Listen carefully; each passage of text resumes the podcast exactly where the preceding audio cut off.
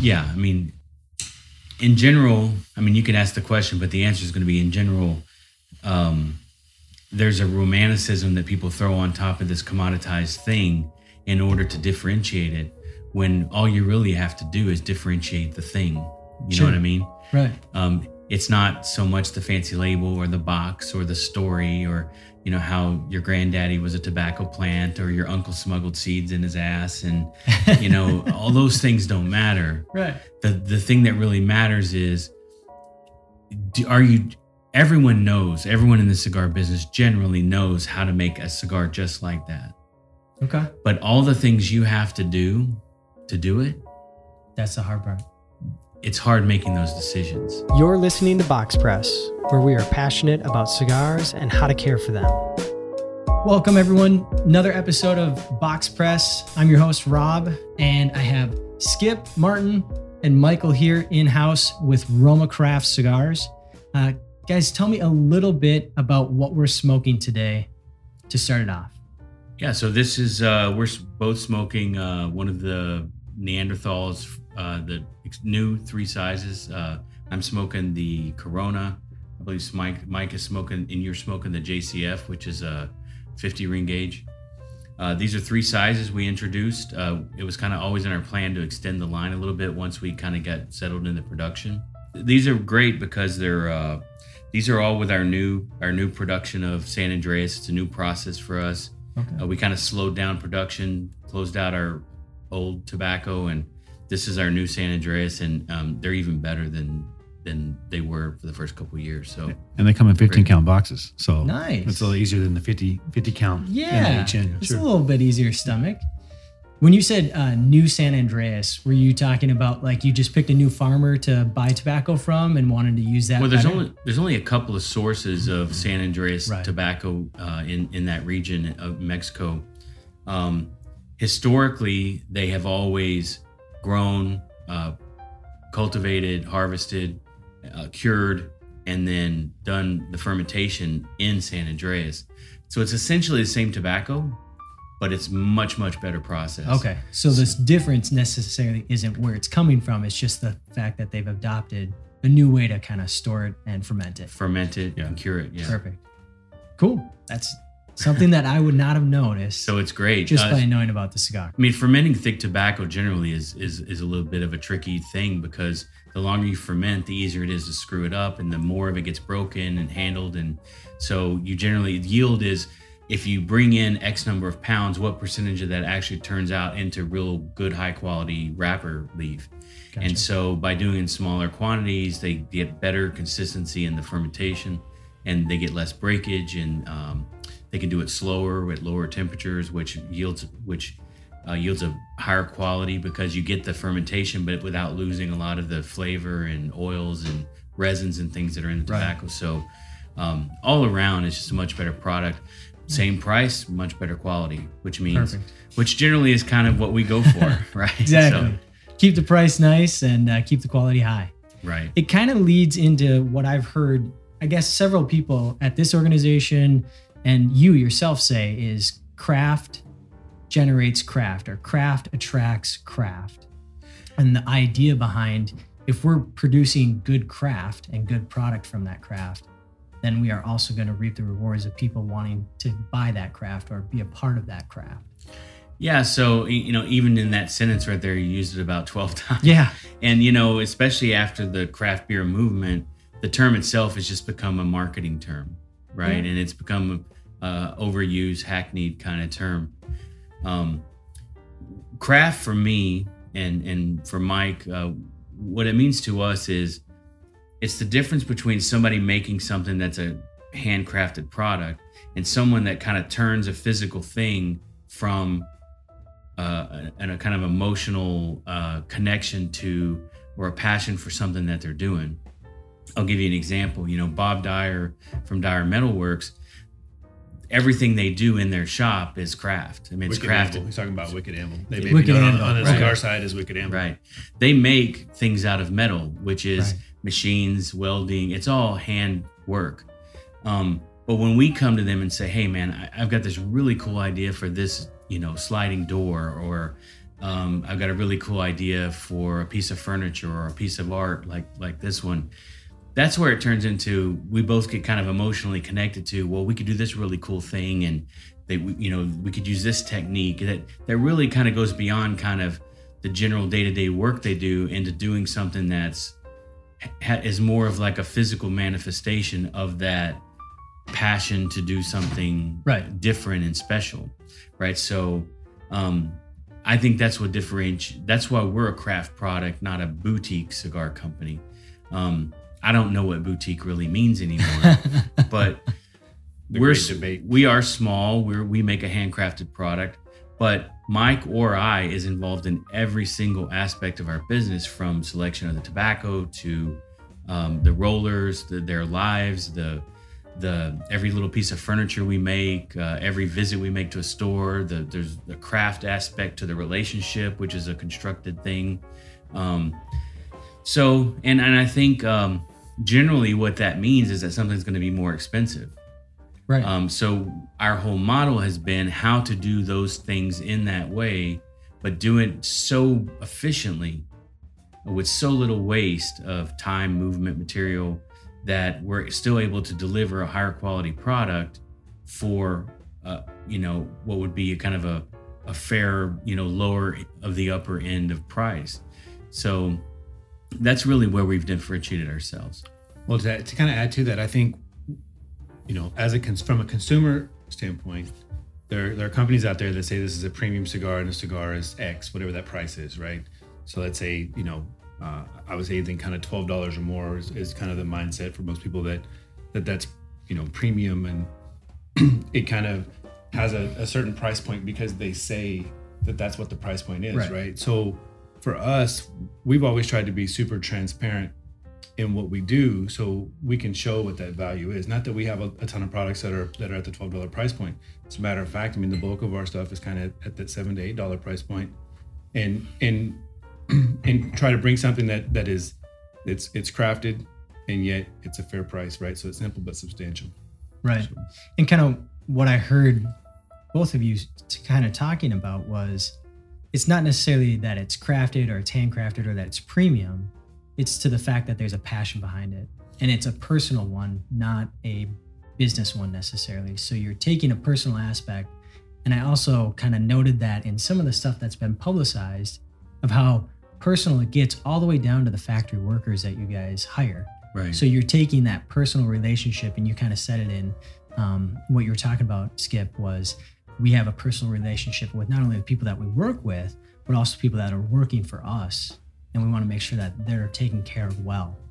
Yeah, I mean, um, passion may be the second most overused term. I don't know which one's worse, craft Right. or passion, but um, yeah, um, absolutely. The you know, we, we, I smoke cigars. I wanted to make cigars. I wanted to be in the business of making cigars.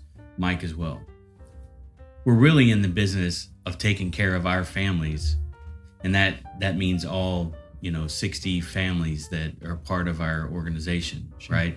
Uh, here at the office you know six out of the seven people that are here on, at any given time are part of two families you know my family and mike's family. Um, at the factory there's you know another 40 families for you know 67 or so people. So um, you know we, we we have husband and wife teams you know we have brother and sister teams we have sister sister brother brother. Um, you know we we know when kids are born we know uh, when you know someone dies we know um, someone has a kid going into college someone having a kid graduating out of college uh, someone who has a brother or cousin that gets in trouble and goes to jail. Um, so all those things you know are a part of as important to us as picking out tobacco I want to go back a little bit to what you were talking about before, where you said um, kind of like a community aspect to this whole business and how that's really important. So it sounds like that's the same thing that you've created here, only more on kind of a familial side. You wanted your organization to run very um, integrated with family and trust and respect and have that be kind of like a synergy that everyone can work from. Yeah, I mean, like I said, it's a cycle. So it's kind of, I mean, obviously, our goal, like every company, is to return value to the capital that's invested. I mean, Yep. that's our end goal.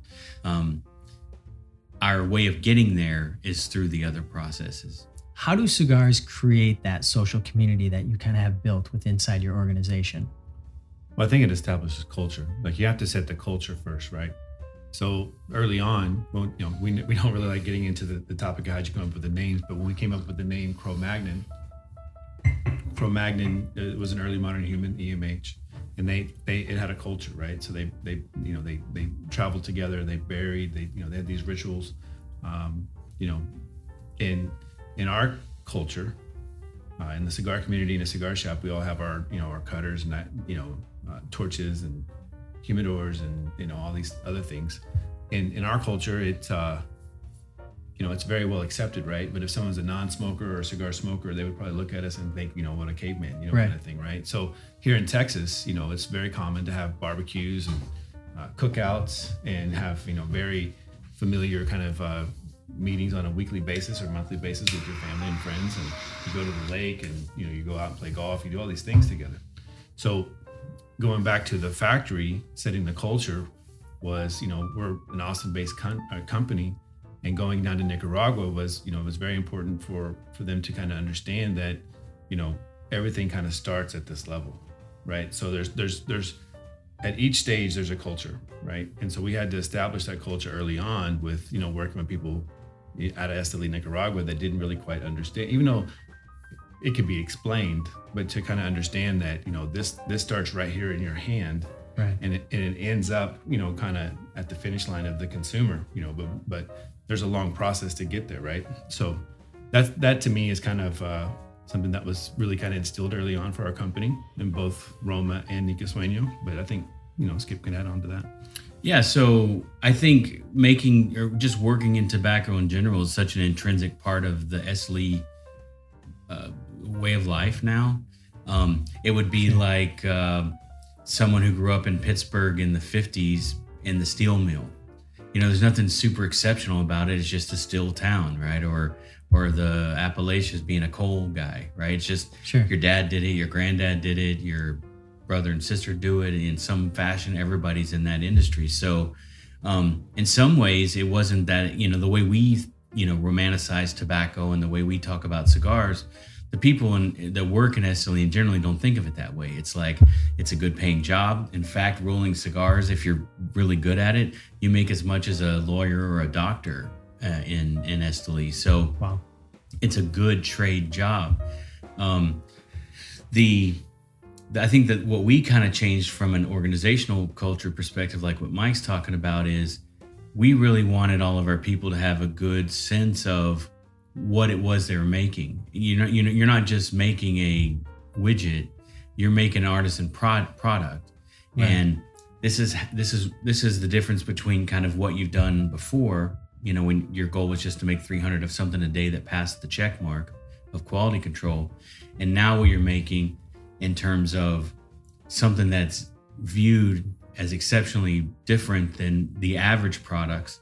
And those are the only kind of products we make. You know in our factory we don't make anything but the super premium stuff. So we have a super premium kind of mindset that we had to build from the first two employees you know um, and that goes from the quality of the materials the quality of the boxes the the processes we have in terms uh, our rules about when something doesn't pass you know something that would easily pass in some places for us becomes a segundo and we you know we just focus Sure. on making fewer of those so Those are the Um, ones we see on your Instagram page, right? Just Right. oh, this is a really yeah that's what i smoke it's a really bummer cigar that's just absolutely enjoyable, but boy, it just didn't pass the It test. ha- So yeah. Skip will smoke it for you. But Exactly. everything you get will be phenomenal. right right usually it's an aesthetic issue at that point but, Right. um, I mean, you know, you're kind of talking about you know community and and you know and, and culture. I mean, you kind of look over here. You know, we have I don't know four or five different groups that come in here a day that just kind of want to They come from Right. all over the world. You know, they want to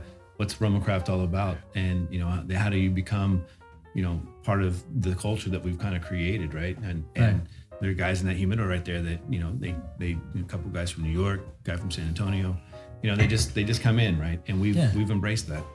Other cigar makers, Yeah, people on the road. Uh, yeah. I mean, we built this place. Obviously, this is there's probably no other premium cigar company headquarters like this. And I mean- you will get a tour later, so be sure to check that video out. So Yeah. So, I mean, we built this place to be kind of, you know, whether it's this ashtray or whether it's these cups or whether it's the, the metal tray that slides out that the coffee things go in, every single thing here has that kind of, if I'm going to do something, I want to do it really high quality and really cool. right, So that people, you know, whether it's, you know, one of our lighters from, you know, you pick it up and go, well, this is different. Or, you know, even our labels on the cigars that cost less than a couple pennies. You know, you could be smoking Roma cigars for months or years and then never realize that there's stuff printed underneath the label that that, Right. that it's two labels you know Sure. and then i go like holy cow that's super cool or even the texture of the paper those are all things that are very well thought through right. It's a So- there's a reason behind it. Yeah, I do like the raised lettering on this. Yeah, I like it. So simple. Obviously, your kind of theme and your style is very simple, um, but it has a lot of substance to it. And then, more importantly, probably to me, from what I see, is it has a lot of um, passion. Uh, passion's the wrong word, but um, it has a lot of like, I want to be able to try that. It has a people want to covet it. So from that perspective, and both of you have done a good job of that because I think Skip, you did it when you owned your smoke shop.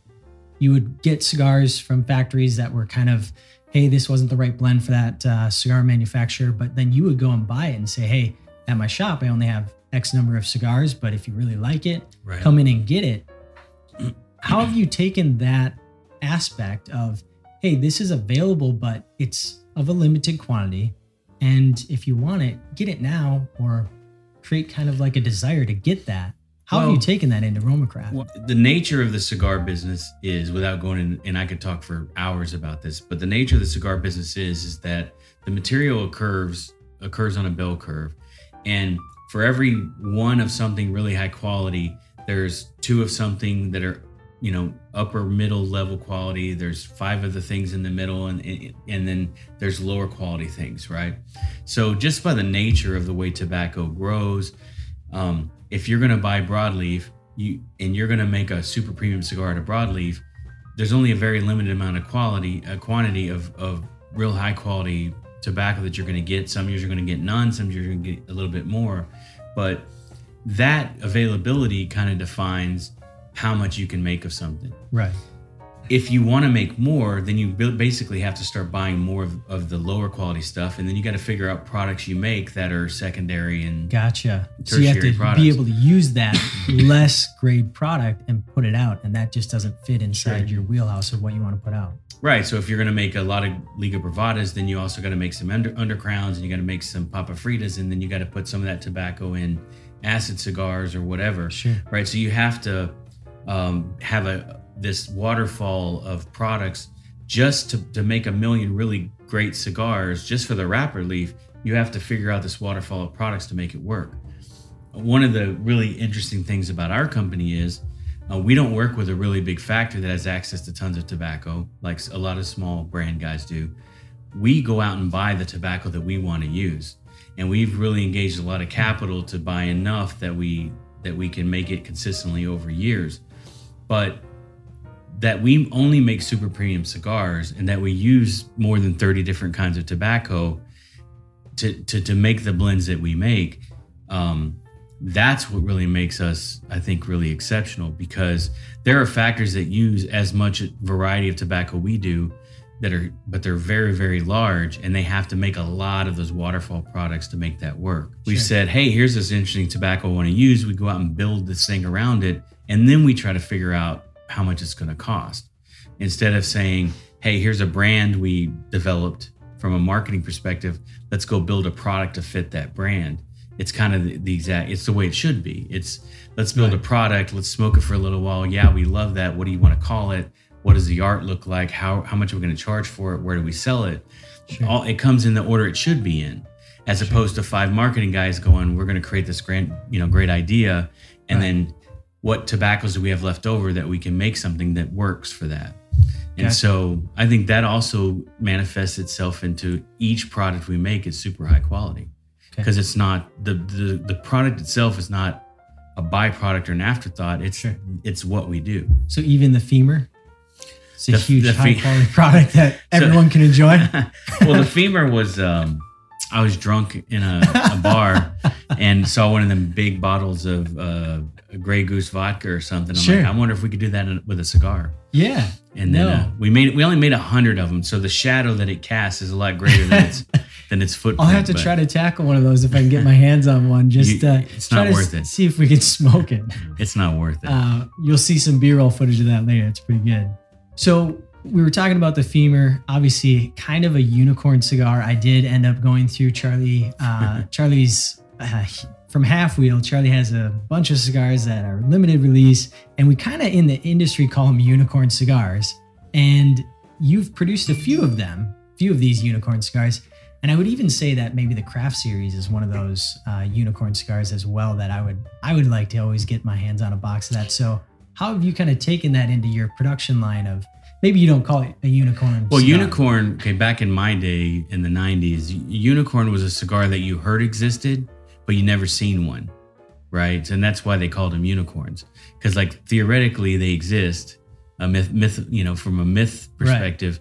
And, you know, there was always like the things like the the mm-hmm. Fuente between the Yeah. lines, or Okay. you know, it's like it's a sh- it's a bestseller, but it's a barber pole, and you're like, I think I saw a picture of it somewhere in the vault of the Fuente, you know, aging room, but I don't know that I've, I've ever seen one. If I did, I would I would love Right. to try it. I've and then never you- seen a femur, And then by you, the way. and then you get it, and it turns out it's just basically just the same as as you know the. It never lives up to expectations. I think that that term has come become a little more loose in the Yeah. terms of like super limited releases. Um, I mean, and in some ways, everything we make is limited in the sense that Okay. We don't have any line that's over 300,000. We don't have any single Vitola that's over 100,000. And how Uh, does that compare to then other companies? Then you're, I mean, just give people a perspective of like three hundred thousand is really small. Uh, 300,000 for a brand like Cro-Magnon or Aqua, or, you know, or Intemperance or Neanderthal is a really small number. A million is a small number. Okay. Um, I mean, to give you some perspective, uh, Padron, which is fa- fairly limited kind of product, the, the Padron probably li- makes less than seven to, to eight million cigars a year. Uh, we make a million. Drew Estate probably makes uh, more cigars in one day than we make in two months. Wow. So, Okay. I mean, they're probably up near the 40, 50 million mark. Yeah, it's like 130,000. Scandinavia then probably. is Romacraft a unicorn? yeah. So, what do you guys preferably like to smoke on a daily basis? And does it change? Yeah, it's all over the map. Um, you know, every once in a while, I, typically for me, um, I, I kind of sprinkle in some some stuff from the Dominican. So uh, there are some lines from Davidoff, from Fuente, uh, La Flor Dominicana that I really enjoy. Um, I, you know, Nick Melillo's uh, Foundation, Steve Saka stuff is, is really good. Um, you know, so I'm just kind of all over the map. I mean, I, I, I really, you know, one, you kind of have to smoke other people's products, just kind of see what's going on in the market. Uh, and the other, the other thing is, is you know, you're looking for somebody that's going to come up with something unique. You know, we feel like, you know, we've done a really good job of using a lot of tobaccos that are really unique in, in combinations like broadleaf in Cameroon or um, Brazil Arapiraca and Indonesian and these these types of because we kind of take a, a craft beer, you know, it's kind of like what can you come up with that nobody else really kind of has used, and so you're kind of looking to see if other people can can bring something to the table. Sure. You have the same ingredients, but you want to see if you can make something different out of it. absolutely. And it's it's amazing how similar the, the actual ingredients that are available. Right. You know, people talk about it like they have some kind of magical tobacco or whatever. The, the reality is there's, you know, seven or eight kind of varieties of tobacco. And there's within that, there's, you know, there's only so much in the palette that you can use. So, Right. um, I, I, the majority of what I smoke is just tobacco.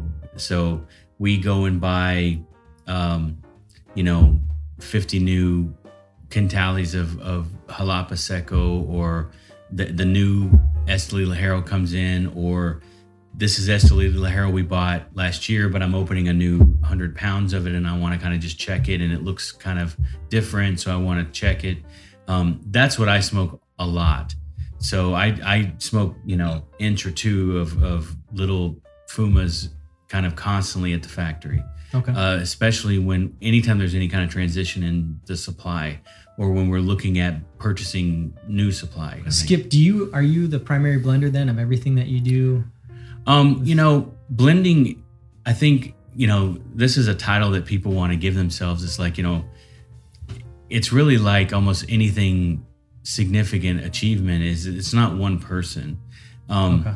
you know, if you, if you had to say, you know, who blended Cro-Magnon, I had a cigar that was blended by another factory that I was trying to match, and Mike and Esteban got together and made something as close as possible. And out of the five or six things they made together, I chose the one that I liked the most.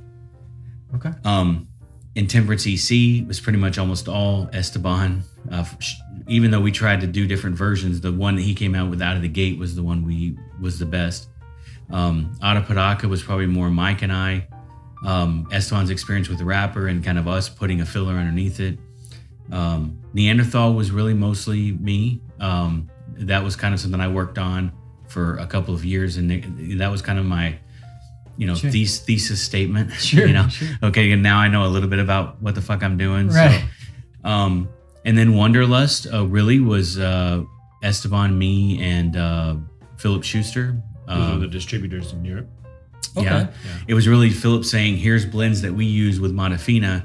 And then me and Esteban going and going, well, what if we did this thing? And what if we did that thing? And then, you know, very frequently when we blend, it's, we kind of, we don't take 97 versions to get to what we want. It's, Right. you kind of know the tobacco well enough to know you're kind of narrowed in on it when you roll the first cigar.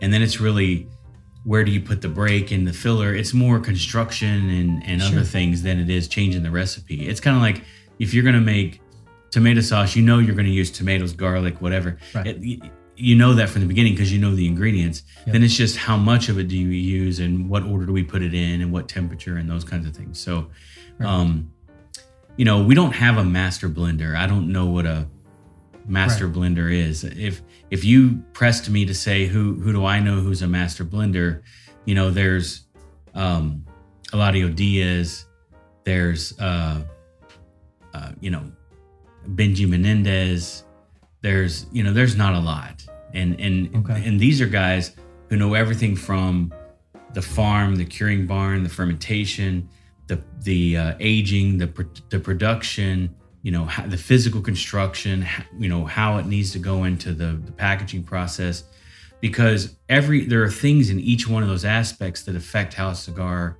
tastes and performs. So if you're a really good tobacco guy, or like a farmer, you don't understand anything about, you know, the, the process on the end. Right. Um, I think what's great about our uh, kind of, you know, three legged stool, Mike and Esteban and I, I am a really super strong tobacco guy. And that's, there's a lot of the market that's like that. Um, sometimes if, if you, you know, only smoke medium kind of cigars or you're like a super taster, it's like hearing a bunch of a cacophony of kind of a noise. You can't differentiate but that's where i do really well is in strong flavors. Okay. um, mike does a lot better on the, the, the mild to medium end and tasting things that i don't pick up differences like he does small nuances. Esteban's kind of expertise really is here's a tobacco today. This is what it's going to be like six months from now a year from now two years from now. Gotcha. and this is how you process this tobacco to get it the right way. This is how you you know use this tobacco. This is the place you put this tobacco in the in the Gotcha. actual physical blend to make it work. So in that sense everything we make is is informed by those three different perspectives. Um, so you know we have a quote on our new product that says we're all you know working in this craft where no one ever becomes a master and in a sense that's true even those guys that i just named eladio and benji um, as you get older you lose taste so as you Sure. gain experience you lose the ability to differentiate taste Yeah. which is kind of a you Weird know paradigm. yeah a- uh, paradox Paradox. and then you have um, the fact that these guys are spent years trying to recreate a Cuban cigar, where that's the last thing I would ever want to do. I want to create the best Nicaraguan cigar. okay. Um, and so um, I'm an act, you know, I always kid uh, Jose Blanco, and I had this discussion all the time. Jose Blanco is very well known for being kind of a super taster and knowing, having an encyclopedic knowledge of tobacco Sure. from the Dominican. Yeah. Um, but you know, it's like it's like a you know, it's almost I always kid him. He's like a dog that hears in frequencies that no one else hears. So he's conducting a symphony up here in his 97th iteration of a blend that no one ever could tell the difference. I'm down here in the average tasters. So, you know, if it tastes good to me and I love it, and if Mike loves it, then we've covered two ends of the spectrum, then it's going to be a good cigar. To you guys in the industry, what is the most common misconception that's out there? there's a romanticism that people throw on top of this commoditized thing in order to differentiate it when all you really have to do is differentiate the thing you Sure. know what i mean Right. um, it's not so much the fancy label or the box or the story or you know how your granddaddy was a tobacco plant or your uncle smuggled seeds in his ass and you know all those things don't matter Right. the the thing that really matters is do, are you everyone knows everyone in the cigar business generally knows how to make a cigar just like that Okay. but all the things you have to do to do it That's the hard part. it's hard making those decisions because Sure. it's money because it's time because time is money um uh because they're just consumers they don't know the difference because no matter what i have to use this tobacco that's left over from that other tobacco so if i put Sure. a really cool story behind it um that makes the difference you know um you know the the real kind of look behind the curtain wizard of oz thing in the cigar business is that there is no special tobacco. There is no um, magical seed. There is no guy who knows something that no one else knows. The real trick is do you have the knowledge to know when it's right? And do you have the discipline to and the patience to do it the right way consistently? And do you have the capital and the profitability in order to make the hard decisions to not put something out when it's not ready or to to destroy something that would ruin your reputation Sure. um, or to put a little bit extra into the material of, of something um, or do you just spend a few extra bucks put a fancy box a fancy label and make up a bullshit story that makes everybody like it for a couple of months Sure. So the misconception isn't just a magical thing or a great story. It's the fact that you're putting time and effort into making something that's quality that you know you like and you want to smoke. Sure. And like you guys said, pretty much you make cigars you want to smoke, and the rest goes out to everyone else out there. and that's the easy part it's doing it again and again and again and Yeah, again and again the hard work to keep yeah producing that's the hard that. part So social media obviously has been just a big part of this whole uh, cigar industry as well, and you obviously have a good presence on there. But what are you doing in the social media aspect to help highlight your brand? So the the easiest way to answer that is social media is a, little bit of an equalizer. It allows a company our size to reach people uh, with very little amount of resource expenditure. You know, before when you created us, I mean, there's a lot of really experienced Latin kind of guys that have been working in the cigar industry for decades that can make a, the most brilliant cigar in the world. Um, but they have no way to let you, the, the guy up in, in Minnesota, know, hey, here's this really product that's exactly what you've been looking for. Um, what social media really allows us to do is we don't have to buy $50,000, $100,000 ad buys in Cigar Aficionado. We don't have to get ratings to be recognized. We don't have to get people to do feature stories on us. Um, somebody can do an interview like this, reach out to a couple of new guys. Um, we can post a really cool picture of barbecue, and then somebody goes, Oh, these guys also make cigars. Um, just the fact that there's 10, 12,000, 15,000 people watching our Instagram feed or our Facebook feed is allows us to have a, a very similar reach to the hardcore influencer market of cigars the same way that Joya de Nicaragua or Davidoff or those guys do. Um, so that's the, the main kind of feature of it. The biggest thing for us that, that we the way we've used it is we've used it to cultivate one-on-one relationships with consumers in a real engaging way you know, we don't we don't project. We have a Roma Craft Tobacco account that really is just replicating or publishing pictures that our uh, kind of uh, customers have posted in their own accounts. Um, we have a Facebook page for Roma Craft, which tells, says, "Hey, there's a there's a new Boveda podcast out here. There's a you know an article in this place, kind of pointing them to that." But really, the the core of our social media activity is Danny, me, Mike, uh, doing our own lives, giving people an insight into what it's like traveling on the road, and you know, people he's met in the store up here. He engages with them the whole through the rest of the year Sure. so that when you actually kind of run into them again the next year you're in that region they're like friends with you you Right. know and they i mean i can't tell you it's kind of a little weird but there's people who know what i ate where i traveled you know when i take vacation Your you daughter, know where your daughter's my at. daughter got a new bicycle i mean they know all that which is a little Right. bit weird but it's really more of an extension of how people are really connected uh, to us in, a, as- in a genuine way. yeah, not as personalities, but as cigar smokers. I can- That's the way our whole social media engagement is. From, from even from the tobacco, right? So when we when we launched, we didn't have bands on our cigars, right? 'Cause It's not about you know the three inch band or the, the the gold and the coins and all this other Right. stuff, right? We we wanted to you know talk about the tobacco, right? And, and you know this goes back into preconceived notions and, and when you try something, right? Like you know when you have a La Flor Dominicana, it's going to be you know big, robust, you know lots of flavor. If you have a Davidoff, it's going to be mild to medium, kind of with lots of nuances. Or uh, you know Joya Nicaragua, big, bold, you know, or Padron. Like you, like if I said here, this is a this is X, it's from X manufacturer. You have a notion because you've had that before, right? Right. So with us, it started off with just try it. I know what you smoke. I know this is going to be in your wheelhouse. Just try it, right? Sure. I'm not going to tell you about the price point. I'm not going to tell you about who makes it. Just just have it. And then whenever you got wowed and you had that wow experience, and you're like, man, that's great. And I said, what if I told you that was eight dollars? You're like, holy cow! You know, like how's that possible? Right. So the uh, yeah, we we have a guest that's leaving. the uh, that's Mr. Steve Saka.